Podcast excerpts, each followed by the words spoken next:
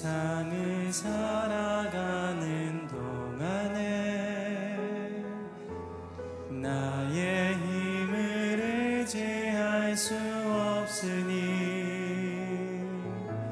기도하고 낙심하지 말 것을 주께서 참 소망이 되시 다시 한번 찬양합니다. 이 세상을 살아가는 동안에 이 세상을 살아가는 동안에 나의 힘을 의지할 수 없으니 기도하고 낙심하지 말 것을 주께서 참 소망이 되심이라 하나님의 꿈이 나의 비전이 되고 예수님의 성품이 나의 인격이 되고 성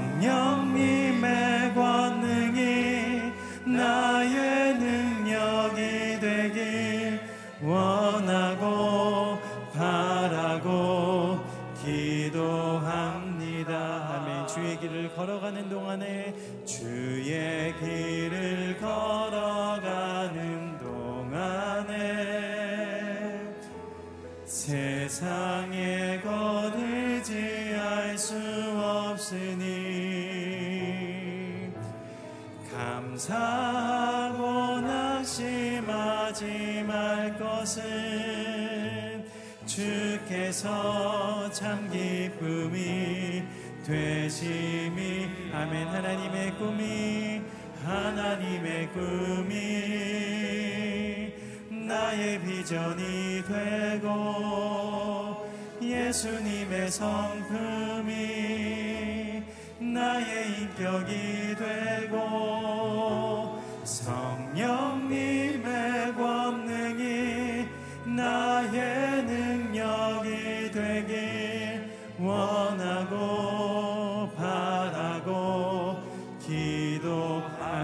맘 다해 사랑합니다. 온맘 다해 사랑합니다. 온맘 다해 주 알기 원하네 내 모든 삶 당신 것이니 주만 섬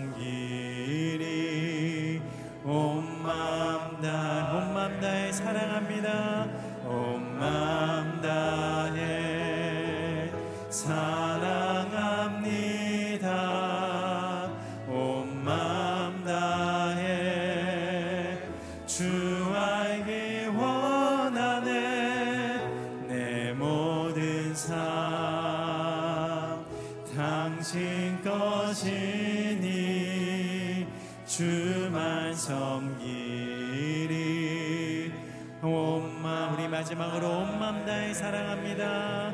온맘 다해. 사랑합니다.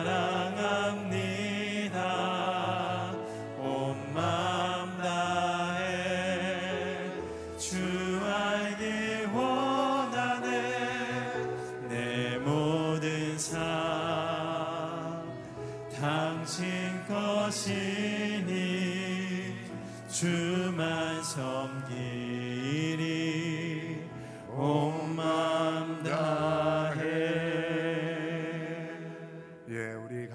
합심으로 기도하실 텐데 두 가지 기도하겠습니다. 하나님, 코로나를 통하여서 저희 죄과 어, 저희 나라의 죄와 전 세계의 죄가 드러나게 됐습니다. 하나님, 회개함으로 나아가길 원합니다.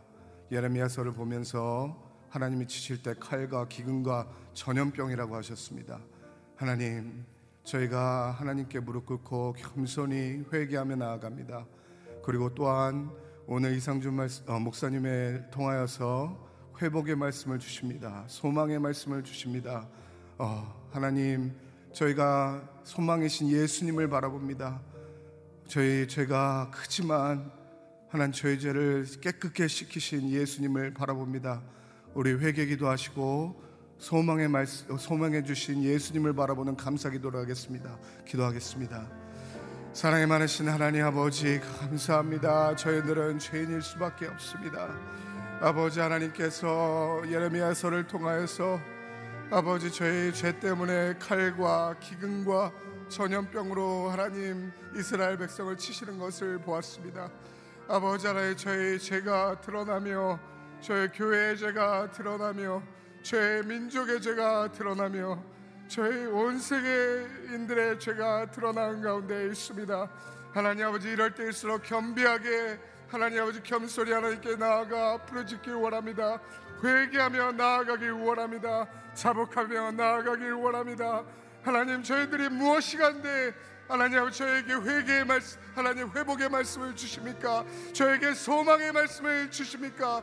하나님 아버지 저희가 하나님의 백성이며 하나님께서 저희의 아버지 하나님 아버지 되시고 구주가 되신다는 것을 말씀하십니까? 하나님 아버지 감사합니다. 저희의 소망이 되어 주셔서 감사합니다. 하나님 저희에게 힘이 되어 주셔서 감사합니다. 회복의 말씀을 선포해 주실 것이라 감사합니다. 하나님 아버지 오늘도 소망의 말씀을 붙듭니다. 회복의 말씀을 붙듭니다. 하나님 아버지 그 말씀을 통해서 저희들이 다시 일어나 하나님 아버지도 하나님과 동행하며 살 수 있도록 인도하여 주시옵소서. 하나님 아버지 감사합니다. 예수님의 이름으로 기도했습니다. 하나님 아버지 감사합니다. 저희들은 죄인일 뿐입니다.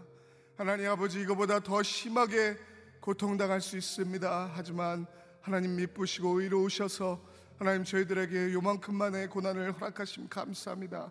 이럴 때일수록 겸비하게 겸손히 나아갈 수 있도록 돌봐주시고 하나님 아버지 이 코로나로 힘든 가운데 있지만 하나님께서 소망의 말씀, 회복의 말씀 전해주셔서 감사합니다. 오늘도 이 말씀 붙들고 저희가 하나님 소망을 품고 예수님을 바라보고 예수님과 동행하며 나아갈 수 있도록 인도하여 주시옵소서 감사합니다. 예수님의 이름으로 기도했습니다. 아멘. CGN TV와 유튜브로 새벽 일부 예배를 드리시는 우리 성도님들 주님의 이름으로 환영합니다. 축복합니다. 오늘 말씀은 예레미야 32장 1절부터 15절 말씀입니다. 저와 함께 합독하시겠습니다. 유다 왕 시드기야 10년 느부갓네살 18년에 여호와께로부터 예레미야에게 임한 말씀입니다. 그때 바벨론 왕의 군대가 예루살렘을 포위하고 있었고 예언자 예레미야는 유다 왕의 집 경호대 뜰에 갇혀 있었다. 유다 왕 시드기야가 그를 감옥에 가두며 말했다. 너는 왜 여호와께 이렇게 말씀하셨다. 보라, 내가 이 성읍을 바벨론 왕의 손에 넘겨줄 것이니 그가 이곳을 차지할 것이다.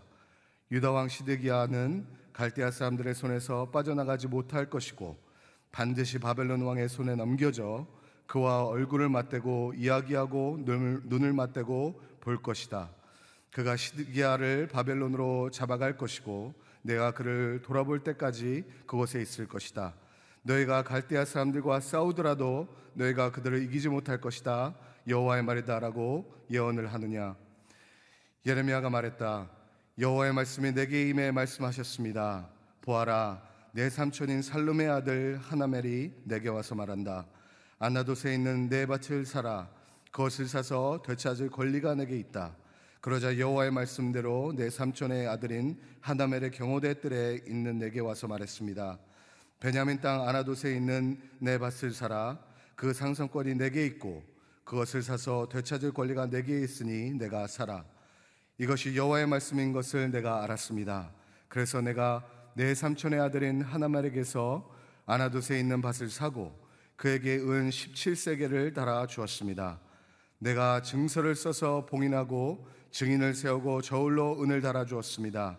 내가 매매 증서를 법과 규례에 따라 봉인한 것과 봉인하지 않은 것을 다 가져다가 내 삼촌의 아들인 하나멜과 매매 증서에 서명한 증인들과 경호들의 뜰에 앉아 있던 모든 유다 사람들 앞에서 매매 증서를 마세의 손자, 손자이며 네리아의 아들인 바룩에게 주었습니다.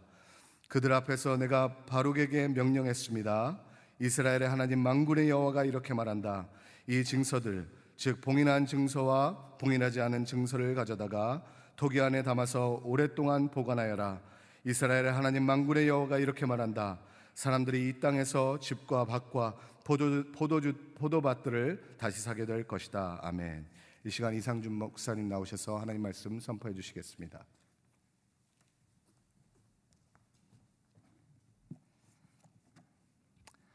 할렐루야. 오늘 하루도 말씀으로 성령으로 충만한 하루가 되시기를 주님의 이름으로 축복합니다. 어, 어제 예레미야 31장 31절 새 언약을 주시는 하나님 어, 그들에게 가까운 미래로는 140년 뒤에 성벽이 재건될 것, 또 그 너머에 어, 새 언약의 중보자가 되시는 그리스도께서 오실 것에 대한 귀한 예언의 말씀, 소망의 말씀이었습니다.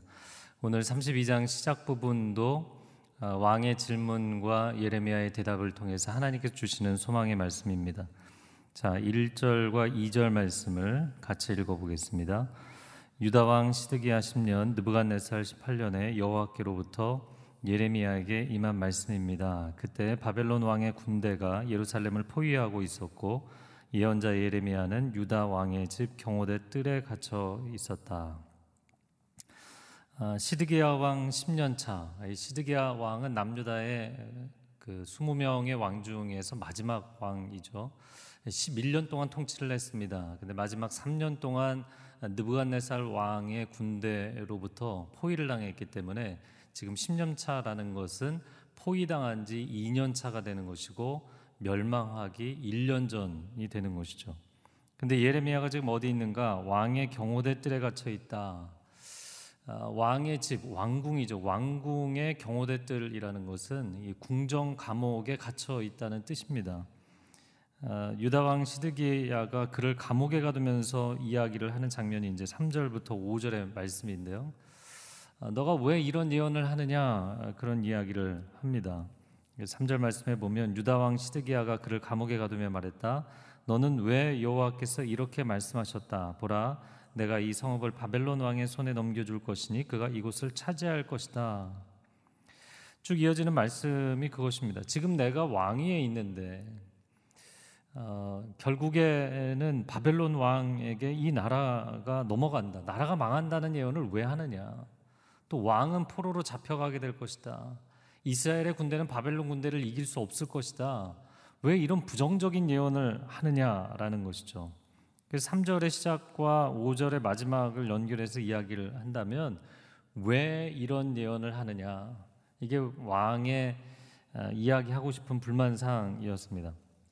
자, 예언자가 긍정적인 예언을 해야 나라의 긍정적인 비전을 제시를 해줘야만 왕이 좀 뭔가 힘있게 하지 않겠습니까? 아, 그런데 이 예언자가 계속해서 부정적인 예언만 한다는 것이죠. 자, 여러분 곁에서 오늘 하루를 살아가면서도 부정적인 이야기를 하는 사람들이 있을 거예요. 여러분에게 고언이라고 하죠. 쓴소리 하는 사람들이 있을 것입니다. 그러나 내게 스윗하게 달콤한 이야기를 하는 것만 하나님의 음성으로 받아들일 것인가? 하나님의 말씀은 양면을 다 가지고 있죠. 하나님께서는 우리에게 축복의 말씀도 주시지만 하나님께서는 우리에게 경고의 말씀도 주십니다. 그러므로 여러분 주변에 있는 사람들이 여러분에게 부정적인 이야기, 쓴소리를 하는데 그것이 하나님의 음성인지를 분별해야 될 것입니다. 선지자가 이야기를 해 주었는데도 이 왕은 그것을 듣고 싶어 하지 않았어요. 그 이야기가 내게 스윗하게 들리느냐 아니면 그 이야기가 내게 안 좋게 들리느냐 그 문제가 아닙니다. 이것이 하나님으로부터 왔느냐 사람으로부터 왔느냐의 문제인 것이죠. 어, 때로는 우리가 어, 인생을 살아가면서 전혀 예상치 못했던 사람들에게 하나님의 음성을 들을 수 있습니다. 요나 선지자 같은 경우에는 어, 이방인 벳사공에게 하나님의 음성을 들었잖아요. 너가 깨어서 너의 하나님께 기도해야 되지 않겠느냐. 그런 음성을 오히려 선지자인 요나가 들었던 그런 사건도 있었습니다. 어, 하나님께서는 우리가 전혀 예상치 못한 사람들을 통해서 말씀하실 때가 있어요. 어린 자녀를 통해서 또 일터에 전혀 안 믿는 사람을 통하여서 뭐 나를 괴롭히는 상사를 통해서 충분히 그런 이야기들을 들을 때 그 안에 하나님의 메시지가 담겨 있느냐가 중요한 것이죠. 자, 6절에 예레미야가 이런 이야기를 합니다. 자, 예레미야가 6절 7절 말씀을 읽어 보면 예레미야가 말했다. 여호와의 말씀이 내게 임해 말씀하셨습니다. 보아라 내 삼촌인 살룸의 아들 하나멜이 내게 와서 말한다.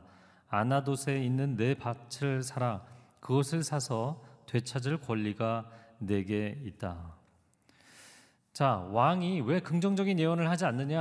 아, 그랬더니 어, 예레미야가 아주 긴 이야기를 합니다. 6절부터 오늘 본문의 15절까지 이르는 말씀인데요. 아, 이 이야기를 하면서 예레미야가 하고 싶은 얘기가 무엇인가? 좀 내용을 보면 약간 엉뚱한 이야기를 한 것으로 보입니다. 여기 하나멜이 등장하는데 7절에 보면 삼촌인 살롬의 아들 하나멜.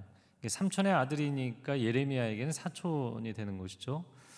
아, 사촌 형제인 하나멜이 그에게 찾아와서 아나돗에 있는 나의 밭을 즉 삼촌의 밭을 사라고 이야기를 합니다. 아마도 경제적인 어려움 때문에 물론 시대도 굉장히 어려웠고 또 개인적으로 경제적인 어려움 때문에 그 밭을 소유지를 팔게 됐는데 자기 가까운 친척인 예레미야에게 먼저 그 땅을 살 수 있는 권리를 권한을 주고 싶어 했던 것 같습니다. 자, 이 아나돗은 우리가 잘 알죠. 예레미야에서 계속해서 나오는데요. 예레미야의 고향이기도 하고 제사장들의 성읍이죠. 그 아나돗에 있는 땅을 너가 샀으면 좋겠다라고 이야기를 해 주었다는 거예요. 자, 그런데 여러분 생각해 보십시오. 이게 왜 황당한 이야기고 말이 안 되는 이야기냐면 지금 예레미야가 계속 얘기하는 게 뭡니까? 이제 곧 망한다는 거예요. 이제 곧 나라가 망할 것입니다라고 예언하는 사람에게 땅을 사라고 했어요. 아, 그리고 두 번째는 예레미야가 지금 어디 있습니까? 예레미야가 감옥 안에 있어요. 지금 뭐 자유롭게 경제 활동을 하고 사회 활동을 하고 있는 상황이 아니잖아요. 그가 묶여 있는 상황입니다. 전혀 다른 사람들이 볼 때, 아, 저 사람이 이런 경제 활동을 하겠지. 아니, 그런 상황이 아니잖아요. 개인적으로나 국가적으로나 전혀 그럴 수 있는 상황이 아님에도 불구하고 이런 황당한 이야기를 해줍니다. 그런데 예레미야가 어떻게 반응을 했느냐라는 것이죠.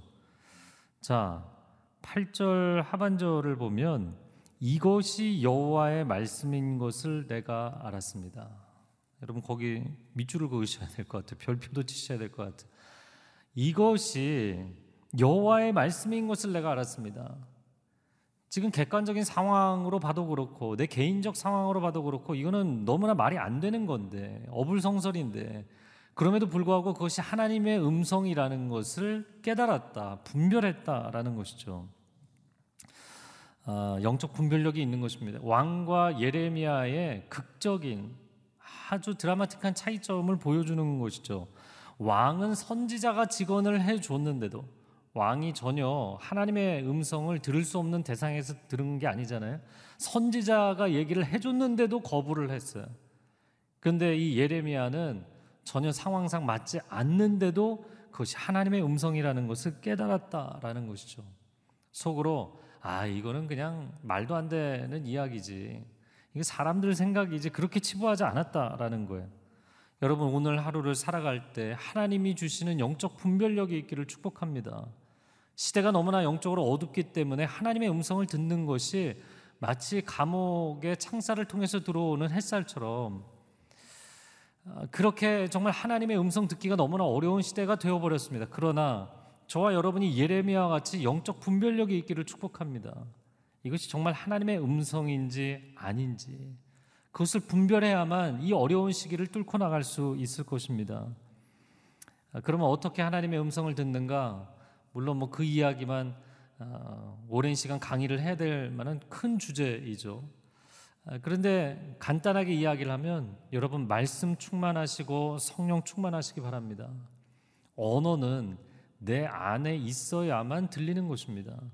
우리가 뭐 영어나 프랑스어나 중국어나 뭐 이탈리아어나 외국어 들을 때 내 안에 그 언어가 한 단어도 들어있지 않고 한 문장도 들어있지 않고 문법 하나도 알지 못하면 뭐 그 사람 이야기하는 건 그냥 쌀라쌀라 이렇게 얘기하죠.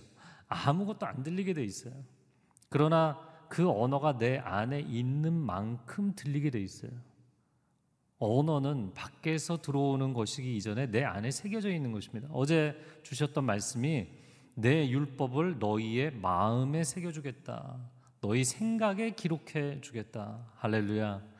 우리는 말씀이신 그리스도께서 우리 안에 내주하시고 그리고 성령의 감동하심으로 그 진리의 언어를 깨우치시고 가르쳐 주십니다.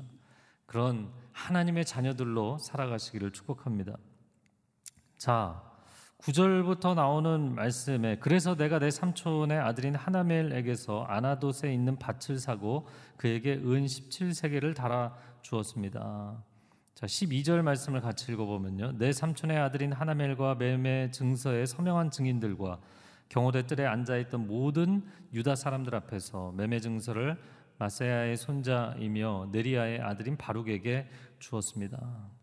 자, 이런 말도 안 되는 황당한 이야기를 하나님의 음성으로 받아들였을 뿐만 아니라 하나님의 말씀으로 받아들였기 때문에 뭐 이 시대와 상황과 어울리지 않는 장면이 또 연출이 됩니다. 어, 궁정 감옥에 수감되어 있는 죄수가 교도관들 보는 앞에서 어, 부동산 거래를 하는 매매 증서를 주고받는 어, 의식을 합니다. 이스라엘 사람들은 원래 이런 매매를 할 때 그 성문 안에 있는 성문 가까이에 있는 광장에서 이 광장이 일종의 뭐 법정 역할도 하고 또 시장 역할도 했죠. 그런 데서 하는 곳이었어요. 근데 지금 이 사람은 감옥에 gat혀 있잖아요. 그러니까 감옥 안에 있는 유대인들 말하자면 경호원들이고 다 교도관들이죠. 그 교도관들 앞에서 이 일을 행했다. 증서를 쓰고 증인들을 세우고 매매 증서를 받는 일을 했다. 그리고 나서 그 매매 증서를 바룩에게 주었다라고 되어 있습니다. 이 바룩은 예레미야서에 굉장히 중요하게 등장하는 인물이죠.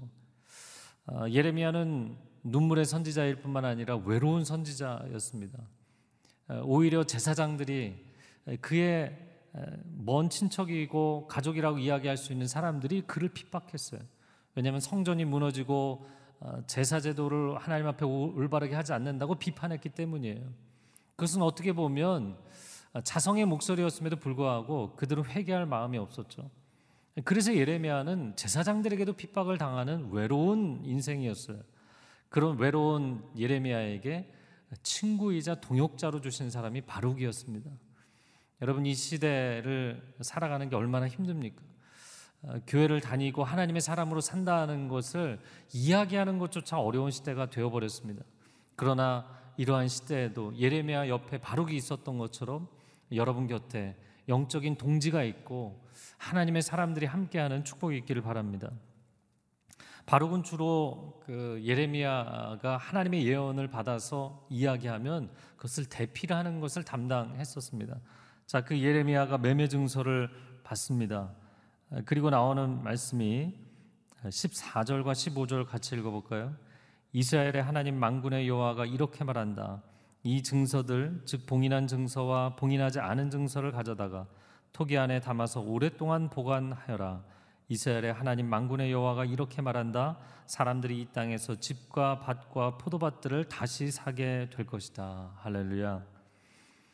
아, 왜 토기 안에 매매 증서를 보관하라고 했나요? 어, 당시 고대 중근동의 사람들은 귀중 문서를 보관할 때 토기 안에 보관을 했던 것이죠. 아, 그래서 어, 사해문서라는 어, 이 쿰란 사본이라고도 이야기를 하죠. 사해 근처의 쿰란이라는 지역에서 오래된 성경 사본, 최고 오래된 어, 성경 사본이 발견될 때도 토기 안에 담겨 있었죠. 자, 그렇게 토기 안에 이 귀중 문서를 보관해라. 보관해야 되는 것은 지금은 아니지만 앞으로 하나님이 정하신 시일이 지난 후에는 바로 이 땅에서 사람들이 집과 밭과 포도원을 매매하는 일이 다시 이루어질 것이다. 하나님의 회복의 날이 오게 될 것이다. 라는 것이죠. 자, 왕은 뭐라고 이야기를 했습니까? 멸망한다고 이야기하지 마라. 멸망은 안 된다. 이렇게 이야기를 했어요. 그런데 예레미야는 뭐라고 이야기를 합니까? 아니요, 멸망합니다.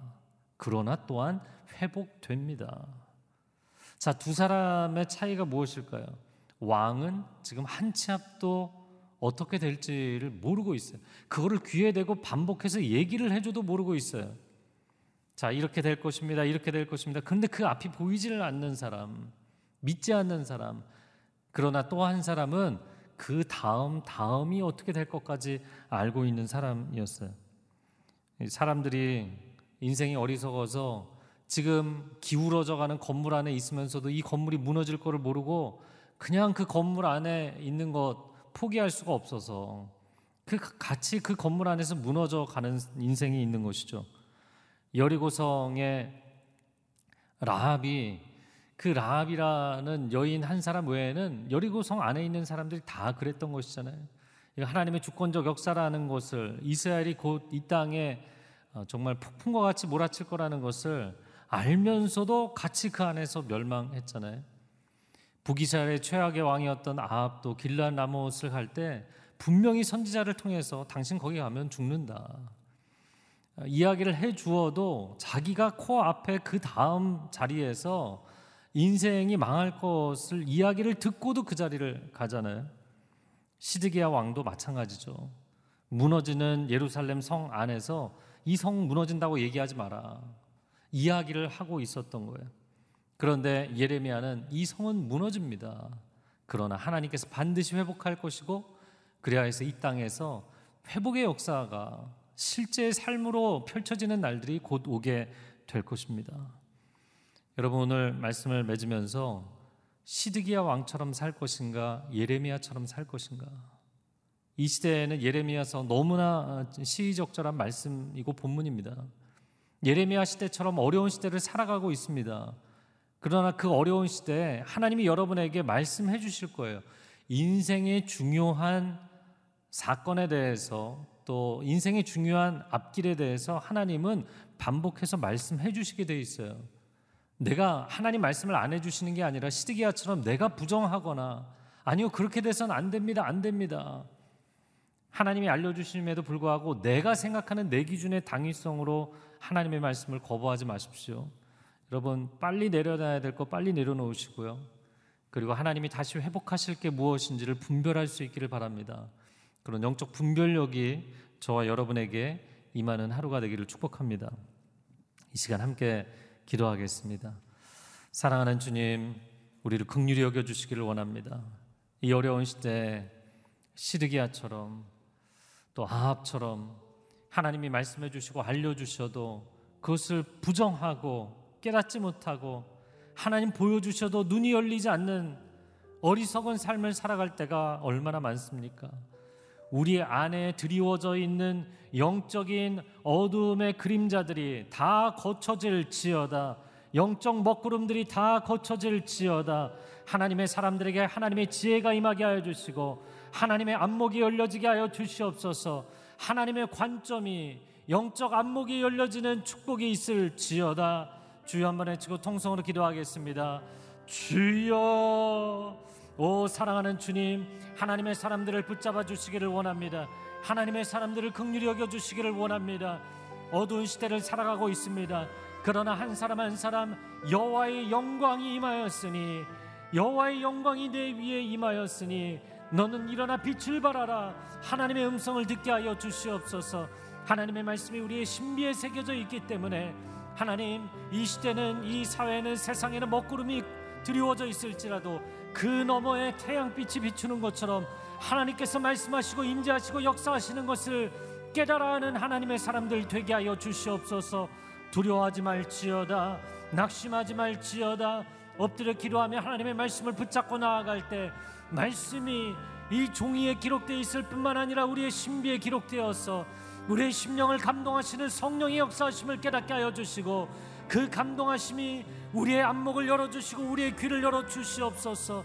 눈이 있으나 보지 못하고 귀가 있으나 듣지 못하고 마음으로 깨달아 알지 못하는 시대의 어리석은 사람들이 되지 않게 하여 주시고 우리의 눈으로 보아 알게 하여 주옵소서 귀로 들어 알게 하여 주시옵소서 우리의 마음으로 깨달아 알게 하여 주시옵소서 지구가 병들어가고 있습니다 곳곳에 지진과 해일과 산불과 아버지 온 땅에 전염병이 하나님 창궐해 있습니다.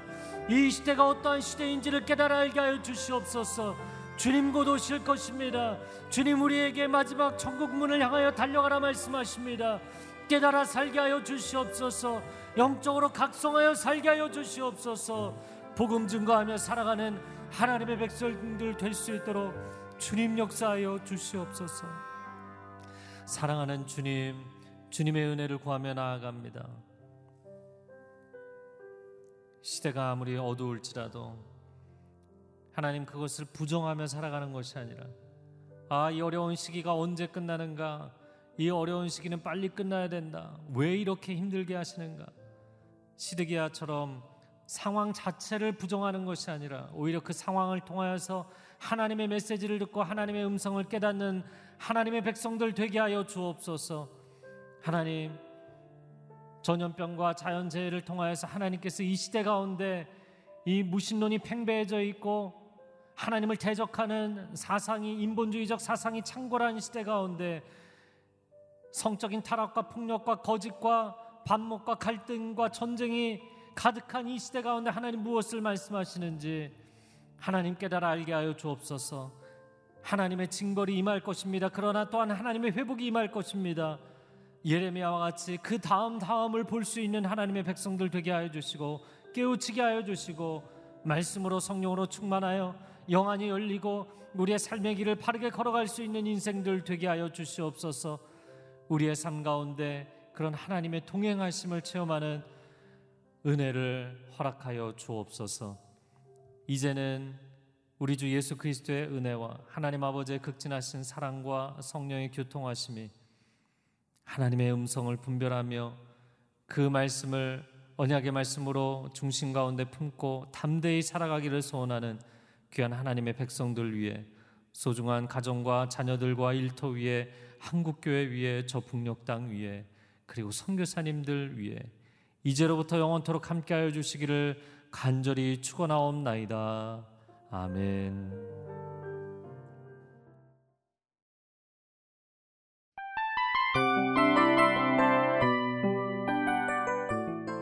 이 프로그램은 청취자 여러분의 소중한 후원으로 제작됩니다.